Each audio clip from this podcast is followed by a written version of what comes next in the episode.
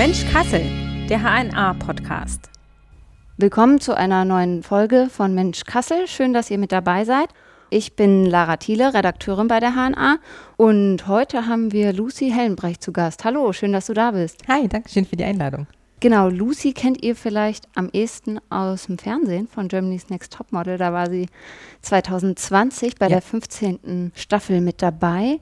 Und wodurch du vielleicht besonders aufgefallen bist oder was mir so besonders von dir in Erinnerung geblieben ist, war einmal so deine offene Art und dein Selbstbewusstsein und natürlich, dass du transsexuell bist. Ist das richtig? Sagt man transsexuell oder transident? Was ist dir da am liebsten? Also an sich, da ich ja so ein bisschen so jüngere Generation, sagt man eigentlich so ein bisschen Transgender weil äh, Gender hat ja eine Geschlecht, englische Übersetzung und äh, sexuell, also transsexuell hat ja irgendwie nicht, das hat ja nicht viel mit dem Sexuellen zu tun, sondern eher mit dem Geschlecht. Deswegen würde man eher, glaube ich, Transgender sagen. Und ja. das ist auch was, womit du dich wohlfühlst, wenn jemand das über dich sagt? Ja, ja, genau. Okay. Ja, mhm. auf jeden Fall. Wenn man jetzt an die Berichterstattung denkt, um Germany's Next Topmodel oder um dich als Person, wird es immer mit erwähnt. Und auch wir haben es jetzt erwähnt. Nervt dich das manchmal? Fühlst du dich darauf manchmal auch reduziert? Nee, an sich nicht. Also ich weiß ja, wie ich privat bin und ich weiß, dass ich mein Leben ganz normal als Frau lebe. Und ich bin ins Fernsehen gegangen, habe das äh, quasi mal meine Geschichte erzählt, habe das äh, dem Sender erzählt und habe mich auch quasi ein bisschen so als Transmodel oder Transgender-Model halt in die Öffentlichkeit präsentiert und habe auch bewusst meine Geschichte halt auch genutzt, um Aufmerksamkeit dafür zu schaffen. Und von daher, wenn ich jetzt als das Transgender-Model oder die Transgender-Persönlichkeit gelte, dann ist es erstens meine, meine eigene Schuld. Aber das wollte ich ja auch so, da habe ich auch kein Problem mit dann. Also ist für dich einfach ganz normal, das, das gehört einfach ja, zu dir. Das, ist, ist quasi Teil von meinem Beruf, Teil von meinem Job, irgendwie in der Öffentlichkeit, das Transgender-Model zu sein oder die Transgender-Persönlichkeit. Von daher gehört ja. das dazu ganz normal. Ja. Mhm. Du hast dich ja auch dazu entschieden, dich äh, umoperieren zu lassen. Nimmst ja auch zum Beispiel bei Instagram deine Followerinnen und Follower mit auf dem Weg. War das für dich ein schwieriger Schritt zu sagen, ich werde jetzt körperlich auch ganz anders aussehen oder war es eher so eine Befreiung? Nee, das war auf jeden Fall wirklich eher eine Befreiung. Also ich wusste schon direkt damals auch nach meinem Outing, dass ich das angehen möchte, dass irgendwann dieser Schritt kommen wird und dass ich darauf hinarbeite, irgendwie alle Papiere einreiche etc. pp. Und ähm, die Sache ist ja auch, welche Alternative habe ich? Also es gab diese Operation und es gab, dass ich so lasse, wie es ist. Und so lassen, wie es ist, war halt auf keinen Fall eine Option für mhm. mich. Und ähm, das war alles andere als einfach, ganz klar, aber es war der einzige Weg, der für mich in Frage kam, ja. Und kannst du dich noch an den ersten Moment oder gab es das überhaupt so einen ersten Moment, wo du dachtest, das bin ja gar nicht ich oder der Körper, in dem ich lebe, der passt irgendwie nicht zu dem, wie ich mich eigentlich sehe oder wie ich mich fühle? Meinst du jetzt vom Outing so generell? Ja, genau. Yeah. Also, äh, in, also in deinem, deinem Leben, in, ich weiß nicht, vielleicht als Kind, als Jugendliche, als Übergang zum Erwachsenenwerden, dass du gesagt hast, irgendwie fühle ich mich nicht so, wie, wie ich aussehe. Ja, das war bei mir tatsächlich so, dass ich Gott sei Dank, ich hatte eine Kindheit, die war relativ geschlechtsneutral. Also meinen Eltern war das komplett egal, ob ich mit Mädchen befreundet sein möchte oder mit Jungs, ob ich mit welchem Spielzeug ich spiele, das war denen komplett egal. Von daher habe ich halt relativ spät erst gemerkt, was das doch für eine große Rolle ist, was man für ein Geschlecht hat. Das war dann einfach irgendwann in der Pubertät, wo ich gemerkt habe, so ich komme ja auch vom Dorf, hier in der Nähe Hofgeismar die ganzen Jungs in meiner Klasse und so weiter haben sich einfach in so eine, in so eine Richtung entwickelt, so Pubertät. Man steht auf Mädchen, man steht irgendwie auf Fußball, auf Handball, auf Feiern gehen, auf, auf Bier und äh, Kirmes und Partys und da habe ich mich gar nicht gesehen. Und dann habe ich das erste Mal halt irgendwie gemerkt, so, okay, irgendwie sehe ich mich eher bei den Interessen der Frauen oder der Mädchen hat dann halt auch natürlich eine gewisse Zeit gedauert, um das mal weiterzudenken. Weil es kann ja sein, dass ich einfach nur andere Interessen habe, aber dass es dann halt wirklich dann doch dieser große Schritt ist, dass es wirklich was mit dem Geschlecht zu tun hat, der kam irgendwie so mit 16, 17. Und hast du da auch negative Erfahrungen gemacht, direkt am Anfang, dass dann welche gesagt haben, du bist ja kein Junge oder du verhältst dich ja ganz anders? Nee, also ich habe das zuerst meiner Schwester erzählt, weil ich wusste, die wird da, die wird da gar nichts gegen haben, die wird da 100% hinter mir stehen und das war auch die beste Entscheidung, ihr das zuerst zu sagen. Und dann haben wir das gemeinsam meinem Vater erklärt, der hat gesagt, hey, ich brauche ein bisschen Zeit, aber alles gut, ich respektiere, ich akzeptiere das. Und dann halt mit den besten Freundinnen und in der Schule und ich hatte auch gerade in der Schule einen super Rückhalt, habe da auch mit den Lehrern gesprochen und da haben mich alle irgendwie unterstützt. Von daher habe ich eigentlich keine negativen Erfahrungen gemacht. Wenn es welche gab, waren die hinter meinem Rücken. Aber die, die, davon weiß ich offiziell nichts. Also es war nicht so, dass du dann irgendwie eine Außenseiterrolle eingenommen hast oder so, dass du dich da total schwierig. Nee, ganz im Gegenteil. hast. Ganz im Gegenteil. Also ich war, wenn dann äh, Gesprächsthema Nummer eins und Mittelpunkt Nummer eins, weil auch gerade jetzt vom Dorf, wie gesagt, da passiert das ja nicht alle Tage und von daher Außenseiter eigentlich komplett das Gegenteil. Ja. Okay.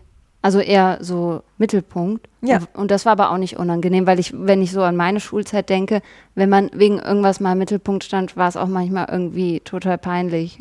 Nee, ich liebe das ja. Also, ne, ich, ich bin ja auch ins Fernsehen gegangen und ich habe überhaupt kein Problem damit, mich zu präsentieren und irgendwie, dass Leute mich angucken oder dass ich irgendwie der Mittelpunkt von irgendwas bin. Ich, ich genieße das natürlich auch einen Schritt weit dann und deswegen passt der Job ja auch, den ich jetzt habe, so gut zu mir. Das war für mich nicht störend, das war für mich so, so, man wird beachtet quasi, weil vorher war es ja immer so, ich war dann sehr in mich gekehrt, also nicht, nicht schüchtern, aber halt nicht, nicht voll ganz ich selbst. Ich war immer so ein bisschen zurückhaltend und so ein bisschen, so ein bisschen eingefallen und ähm, habe das natürlich dementsprechend auch sehr genossen, als ich dann halt mein Outing hatte, dass es halt sich komplett gedreht hat, dass ich halt irgendwie die Aufmerksamkeit bekommen habe, die ich auch irgendwie dann, die Anerkennung oder die Aufmerksamkeit, die ich irgendwie auch wollte dann damit, ja. Und wie haben Freunde reagiert? Freundinnen, Freunde an der Schule? Alles super. Also ich habe das dann meinen besten Freundinnen erzählt, da ging auch gar nichts schief, das war komplett Friede, Freude, Eierkuchen und ähm, ja, in der Schule dann Schritt für Schritt. Also dann auch irgendwie meinen Schulkameraden erzählt oder meinen, meinen, meinen Bekannten aus der Schule, meinen Freundeskreis in der Schule selbst und dann äh, meiner Tutorin und die hat das dann in den Kurs weitergeleitet und es war dann irgendwann so ein Selbstläufer. Und dann klar, irgendwie Pubertät, Jugendliche, da erzählt es einer Person, fünf Minuten später wissen es drei und dann einen halben Tag später die ganze Schule. Also es hat sich rumgesprochen wie Lauffeuer. Von daher, ja, war das ganz einfach eigentlich. Ich habe gesehen, während, während der Staffel Germany's Next Topmodel und auch bei Instagram immer mal wieder, du hast auf deinem Unterarm ein Tattoo. Ja, Hello, it's me Ja, steht da. genau. Was hat das für eine Bedeutung für dich? Das war, ähm, weil gibt ja die Sängerin Adele und die hat ja dieses wunderschöne Lied Hello, it's me. Mhm. Und ähm, Riesenfan von ihr. Und damals, als ich 18 wurde, ich wusste schon immer, ich möchte mich tätowieren lassen. Und damals, ach, als ich 18 war, war das halt so ein, so ein Selbstrenner. Also dieses Lied war in aller Munde. Und ich habe mir das dann einfach stechen lassen, kurz nach meinem Outing. Einfach so, um mir selbst zu sagen, ich, ich bin immer ich. Also hello, it's me. So egal, wen ich kennenlerne, egal, wen ich mich vorstelle, sei es privat, beruflich, ich werde immer ich selbst sein und die Leute lernen immer nur mich kennen. Also ich verstehe mich nie eigentlich. Also du stehst auch noch immer hinter dem Tattoo. Es war keine Jugendsünde, wo du sagst. Nee, auf, auf keinen Fall. Es war eine der besten Entscheidungen überhaupt. Ja, ich glaube, das auch ist mir in Erinnerung geblieben und auch wenn man so irgendwie mal während der Staffel von Germany's Next Topmodel äh, Artikel gelesen hat, dass du irgendwie total aufgefallen bist durch dein Selbstbewusstsein und dieses Ich bin so wie ich bin und auch beim Nacktshooting mache ich hier nichts mit Sonderbehandlung, sondern passiert das, was, was alle da machen müssen. Ist dir das oder hattest du dieses Selbstbewusstsein schon immer? Ich würde sagen, dass ich das schon immer hatte, aber halt vor meinem Outing halt in so einer gedämpften Variante. Also ich war auch schon super extrovertiert und super selbstbewusst und super laut von meiner Persönlichkeit schon immer, auch als Kind schon. Aber das hat sich dann halt über die Jahre, auch gerade durchs Fernsehen und so weiter, nochmal so ein bisschen mehr gefestigt. Also ich habe quasi eine Richtung bekommen, in welche Richtung ich mein Selbstbewusstsein oder meine extrovertierte Art irgendwie kanalisieren kann oder fokussieren kann. Ja, das ist irgendwie dann dieses, so gerade dann nach, nach dem Outing kam dann so ein bisschen so dieses Steven-mäßige raus und ich, ich weiß, was ich will und ich nehme mir, was ich will und ich, ich, ich stehe zu dem, wer ich bin und ähm, ich lasse mich da irgendwie nicht runterkriegen. So, das, das hat sich mehr so in diese Richtung entwickelt. Also ich hatte irgendwie eine Richtung einfach, in die ich gehen konnte, ja. Germany's Next Topmodel, war das dann etwas, was dein Selbstbewusstsein auch gefestigt hat? Ja und nein. Also mit Germany's Next Topmodel hat es ja quasi alles angefangen, sodass ich irgendwie mich der Öffentlichkeit gezeigt habe und einfach ins Fernsehen gegangen bin. War dadurch, dass es einfach die Anfänge waren, eine super komische Zeit, weil ich auch immer gesagt habe, okay, so, so wie ich mich da präsentiert habe, so bin ich auch heute nicht mehr. Ich bin irgendwie reifer geworden und irgendwie erwachsen und habe mich nochmal so ein bisschen verändert. Damit hat es aber alles angefangen. Es hat so den Grundstein gelegt für das Selbstbewusstsein, was ich heute habe. Damals, vor ein paar Jahren, als ich in der Show selber war, hatte ich auch noch nicht so ein großes Selbstbewusstsein, wie ich es heute habe. Aber damit hat es halt angefangen, quasi, dass es sich dadurch aufgebaut hat. Also war einfach ein Teil deiner Entwicklung quasi, der Genau. mit dazugehört. Ja, richtig. Du hast auch berichtet, direkt nach Germany's Next Topmodel, dass du auf der Straße oft erkannt wirst. Hat sich das geändert oder ist es heute immer noch so? Nee, das äh, ist tatsächlich immer noch so. Es ist, wenn dann sogar mehr geworden. Keine Ahnung, gerade hier in Kassel. Von daher, ich werde irgendwie immer, wenn ich rausgehe, angesprochen. Jetzt gerade neulich, am, wann war das denn? Am Dienstag war ich mit, mit einem Kumpel was, was essen und dann haben wir uns verabschiedet und dann kamen direkt zwei Mädels und haben gesagt, hey, können wir nicht was abfangen, mal Fotos machen? Und dann war ich noch kurz shoppen und dann auch im Einkaufszentrum selber so, hey, du bist doch Lucy, können wir, kann ich ein Foto machen? So, das sind dann irgendwie so, es dauert nicht lange, es sind immer nur so zwei, drei Minuten, so, hey, hab einen schönen Tag, hier, jetzt hast du dein Foto. Aber es ist schon sehr süß. Es ist schon sehr süß und ich freue mich jedes Mal, wenn irgendwie jemand zu mir kommt, ja. Ja, die Leute, die auf dich zukommen, sind ja wahrscheinlich dir auch wohlgesonnen. Die machen ja kein Foto, weil sie dich eigentlich blöd finden, sondern. Ja, ja, richtig. Also irgendwie negative Erfahrungen im echten Leben noch nie gehabt. Das ist ja schön. Germany's Next Topmodel ist ja ein Format, das auch stark polarisiert. Viele gucken mhm. es total gerne. Andere sagen, um Gottes Willen, das ist doch irgendwie was total Schlimmes. Da wird ein ganz furchtbares Frauenbild repräsentiert. Kannst du Kritik an dem Format nachvollziehen? Hm, das ist, das, es hat halt beide Seiten. Also es ist, es ist eine Show und die ist dazu da, um Schlagzeilen zu machen, um zu polarisieren, hast du ja selber schon gesagt. Aber gerade wenn man da irgendwie selber mal mitgemacht hat, ich, ich fand es überhaupt nicht schlimm. Also sowohl die Jury, jetzt Heidi Klum oder halt auch die Produktion oder die, die Leute vor Ort, mit denen man zusammengearbeitet hat, die haben einem nie das Gefühl gegeben, dass man irgendwie nicht, dass man irgendwie nicht schön ist, dass man irgendwie nicht toll ist, dass man irgendwie nicht einzigartig ist.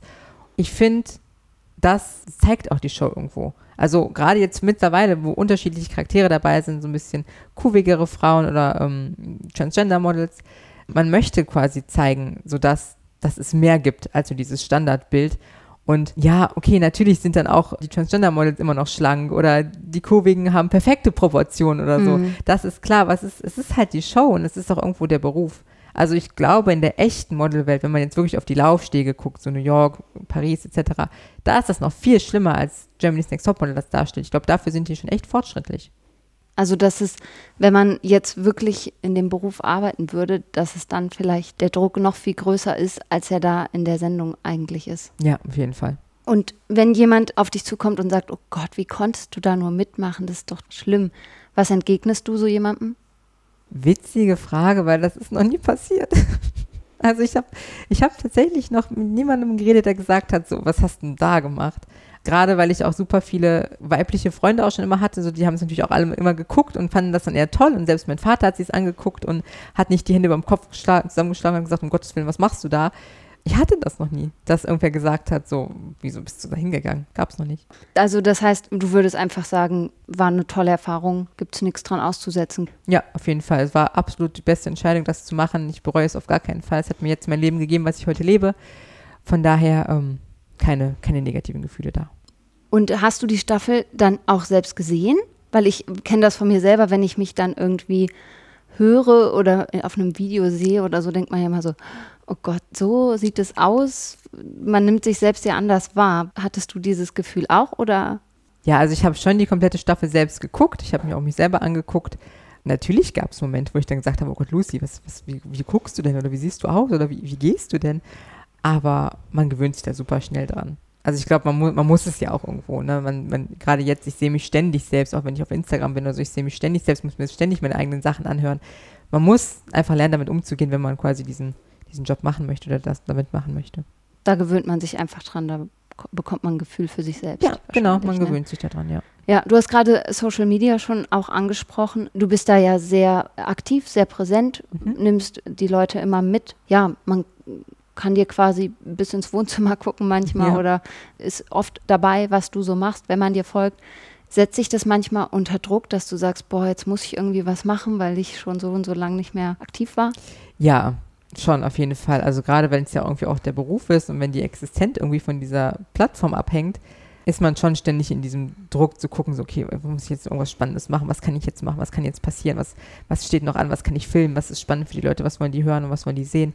War jetzt auch gerade während der Pandemie echt schwierig, weil ich irgendwann an den Punkt kam, wo ich sagte, Leute, ich, ich mache halt nichts. Also ich, ich gehe einkaufen und dann gucke ich irgendeine Serie oder keine Ahnung, sonst was schlafe. Mhm. Weil man, man konnte ja nicht raus, man konnte ja nichts erleben. Und das hat schon teilweise sehr an den Nerven genagt, dass man sich dachte, okay, irgendwas, irgendwas muss doch jetzt passieren, sonst, keine Ahnung, ganz mhm. schwierig. Ja, ich kenne es ja auch. Also es war ja während der Pandemie so, okay, ja, heute Abend wieder Sofa und Fernsehen. Ja, genau. Was anderes passiert ja nicht. Ja, wahrscheinlich war es dann ein bisschen diese, diese Flucht, okay, vielleicht erleben wenigstens andere was Spannendes und dass dann die Followerinnen und Follower dann bei dir gesucht haben quasi vielleicht. Ja, das, das ist ja das Schwierige, dass man halt dann eben, wenn man sich sagt, okay, in meinem eigenen Leben passiert nichts, guckst du mal bei den, bei den Social Media Leuten, guckst ja. mal auf YouTube, guckst mal auf Instagram. So, aber das ist halt nun mal eine Pandemie gewesen. Auch wir waren davon nicht befreit, manche wahrscheinlich mehr als andere. Aber ähm, auch wir sitzen dann da und denken so, okay, wir müssen irgendwas, irgendwas machen, was irgendwie Ablenkung schafft oder irgendwie, ne? Aber es war immer nicht möglich. Hat dich das stark unter Druck gesetzt oder auch ähm, psychisch belastet, diese Isolation während Corona, der Corona-Lockdowns? Nö, also ich privat selber habe da jetzt keine starke psychische Belastung von gehabt. Ich bin generell so ein Mensch, ich kann gerne allein sein, ich kann auch unter Menschen sein. Ich bin so ein bisschen einzelgängermäßig auch manchmal unterwegs. Ich kann auch gut einfach nichts tun und schlafen und Serien gucken. Aber auch gerade so, weil man halt, man kommt so von Germany's Next Topmodel wieder und man ist gerade so, so ein bisschen so, man kann frisch das Rampenlicht schnuppern, sage ich mal, und dann wird alles dicht gemacht und dann so vom beruflichen her war es schon, war schon sehr stark belastend. Ja, man steckt halt drin wie alle anderen. Ne? Das stimmt. Du hast ja auch viele Followerinnen und Follower in den sozialen Medien. Die meisten folgen dir wahrscheinlich, weil sie interessiert sind, weil sie es sehen wollen. Kommt es auch vor, dass du da Hass abbekommst, dass Leute dir nicht so nette Nachrichten schreiben? Das kam äh, während der Ausstrahlung bei GNTM relativ häufig vor, weil, wie gesagt, die Serie polarisiert und das gucken natürlich viel, viel, viel mehr Menschen, als jetzt auf meinem Instagram-Account sind.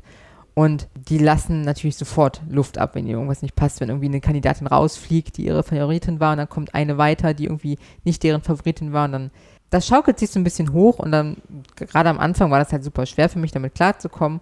Aber mittlerweile sind wirklich nur noch die Leute auf meinem Account, die da auch sein wollen und die auch mich sehen wollen und die, die mich kennen und die wissen, was sie von mir kriegen und was sie von mir erwarten können und wie ich drauf bin. Von daher, mittlerweile hat sich das gelegt, ja. Also eher gute Stimmung, nette Kommentare. Ja, ja, 99 Prozent gute Leute, Stimmung. Leute, die sich, die dich und sich gegenseitig bestärken. Ja, genau. Ja, das ist ja in den sozialen Medien leider nicht immer so gegeben. Das, ja. Prinzipiell würde ich auch so aus meiner Erfahrung sagen, man hat eigentlich eher das Gefühl, der Hass und die Hetze und die Beleidigungen nehmen zu. Ja, also es ist auch tatsächlich so, also wir reden ja jetzt gerade nur von meiner persönlichen Bubble, ja. so von meiner Community, von meiner, von meiner Instagram-Seite. Da sind dann auch nur die Leute, die, die mich mögen. Aber natürlich, ich habe jetzt auch gerade wieder in letzter Zeit durch meine Operationen und privat für Schlagzeilen gesorgt, irgendwie in, in anderen Medienportalen. Aber ganz ehrlich, da lese ich mir das gar nicht mehr durch. Also ich gucke mir die Artikel an, was über mich geschrieben wurde, gucke, ob das der Wahrheit entspricht, etc. Aber so die Kommentare und was das Feedback ist, das gebe ich mir nicht, weil das, das ist wirklich eine Schlammschlacht und das ist wirklich äh, super viel mit, mit Hass verbunden. Von daher, ich bleibe lieber in meiner, in meiner Community-Bubble, so, da ist alles gut. Ich liebe es, wenn man über mich berichtet. Ich mag es, wenn, wenn, wenn ich irgendwie Aufmerksamkeit erzielen kann. Aber ich muss mir das Feedback nicht unbedingt dazu angucken. Das ist mir dann ein bisschen zu viel. Du hast gesagt, du guckst, ob das stimmt, was da über dich geschrieben wird. Was würdest du machen, wenn es nicht stimmen würde? Kommt drauf an, wie gravierend der Fehler ist. Also ich hatte jetzt neulich erst einen Artikel, der hat von vorne bis hinten nicht gestimmt. Und das war dann eigentlich auch mehr so, also das, das, war nicht mal, das war, also erstens war es kein Flüchtigkeitsfehler, weil es hat alles nicht gestimmt in dem Artikel und zweitens, es war auch nicht so, also es war nicht Unwissenheit, weil du müsstest einfach nur meinen Namen einmal bei Google eingeben, dann hättest du die Infos, die da falsch waren, dann hättest du die richtig gestellt. Ähm, da waren dann auch so Sachen falsch, wie in welcher Staffel ich von GNTM teilgenommen habe oder welchen Platz ich belegt habe. Also das, das kriegt man halt raus, so einmal googeln und fertig. Aber das ist dann halt mehr so, also ich hatte überlegt, ob ich was sage, aber es war dann eher so, schwamm drüber und, und so dieser eine Artikel und mein Gott. Und recherchierst du dann über dich, also schaust du dann gezielt nach oder wie, wie kommst du dann da dran quasi? Kriegst du das zugeschickt? Nee, also es ist, es ist eine Mischmasch. Also natürlich kommen oft Presseportale auf mich zu und fragen, hey, können wir ein Interview machen? Kannst du uns eine Frage beantworten? Und dann kann ich mal einen Podcast machen. Mhm. Das, das kommt dann, äh, kommen schon viele Angebote rein. Aber auch wenn man einfach mal was erzählt oder wenn man was mit den, mit den Followern teilt, dann greifen die Medienportale das halt von sich aus. Und dann kann ich einfach ganz normal nachgucken. Also, wie gesagt, es ist nicht schwer. Du gibst einfach ein Germany's Next Top mal Lucy, dann hast du alle Antworten, die du brauchst. Und dann kriegst du auch dementsprechend sofort die neuesten Artikel angezeigt. Von daher, das mache ich ab und zu mal und gucke dann, wie gesagt, ob alles stimmt, ob die irgendwas Böses geschrieben haben oder nicht. Und ja. Ist es für dich manchmal schwierig, dass dein Privatleben dann so stark im Fokus ist? Also, dass du Transgender bist zum Beispiel, mit wem du gerade zusammen bist oder von wem du dich gerade getrennt hast, dass das so äh, in der Medienberichterstattung so stark im Fokus ist, dass du sagen würdest, warum berichtet ihr nicht mehr über das, was ich beruflich mache, anstatt über das, was privat passiert? Also die Frage, warum berichtet ihr nicht über das Berufliche, die habe ich mir irgendwie noch nie gestellt, weil ich halt auch weiß, wie Medien funktionieren und weiß, wie auch gerade die, die, die Boulevardpresse funktioniert. Von daher, ich, ich nehme das nicht als Negatives auf, dass sie was über das Private wissen wollen.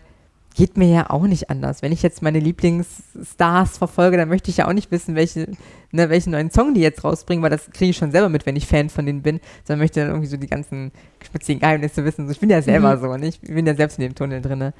Aber es ist tatsächlich so, dass ich mich oft entscheiden muss, so will ich gerade beruflich Karriere top haben oder will ich gerade Privatleben top haben, weil das ist, es klingt so traurig, aber beides geht bei mir nicht. Also ich äh, hatte jetzt auch neulich jetzt äh, vor ein paar Wochen eine Phase, wo mein Privatleben absolut toll war, aber dafür habe ich dann halt privat relativ wenig gemacht, weil ich dann einfach, ne, äh, beruflich, Entschuldigung, beruflich relativ wenig gemacht, weil ich einfach privat die Zeit halt nutzen wollte mhm. und dieses, dieses private Glück genießen wollte Jetzt ist es genau andersrum. Jetzt habe ich privat richtig viel miese Sachen wegstecken müssen, krieg aber von meiner Agentur ein Angebot nach dem nächsten rein. Und jetzt äh, geht es dahin und mal nach, ins Ausland und nach Berlin und etc. Das ist, das ist schwierig, weil man sich dann irgendwie, also man, man liest dann so seine Mails und dann kriegt so seine Angebote rein und denkt sich so, ja, das ist ja irgendwo schön, ich freue mich auf meine Karriere, aber irgendwie so ist halt, wenn ich alleine bin und irgendwie privat ist gerade alles so mies. Ah, okay, also wie so ein kleiner Fluch, der über dir lastet, dass also nur eins von beiden geht quasi. Ja, also ich, es gibt halt auch den Weg, man, man sagt ja auch immer so, so Leute, die sich halt irgendwie auf die Karriere fokussieren, die sind sehr ich-bezogen und sehr, sehr, haben nicht Zeit, irgendwie wen kennenzulernen oder irgendwie viel Zeit für Privates. Und das, das stimmt bei mir halt auch. Also wenn ich mich wirklich voll und ganz auf meine Karriere konzentriere und mich da reinhänge und will, dass was bei rumkommt, dann habe ich halt echt privat wenig Zeit.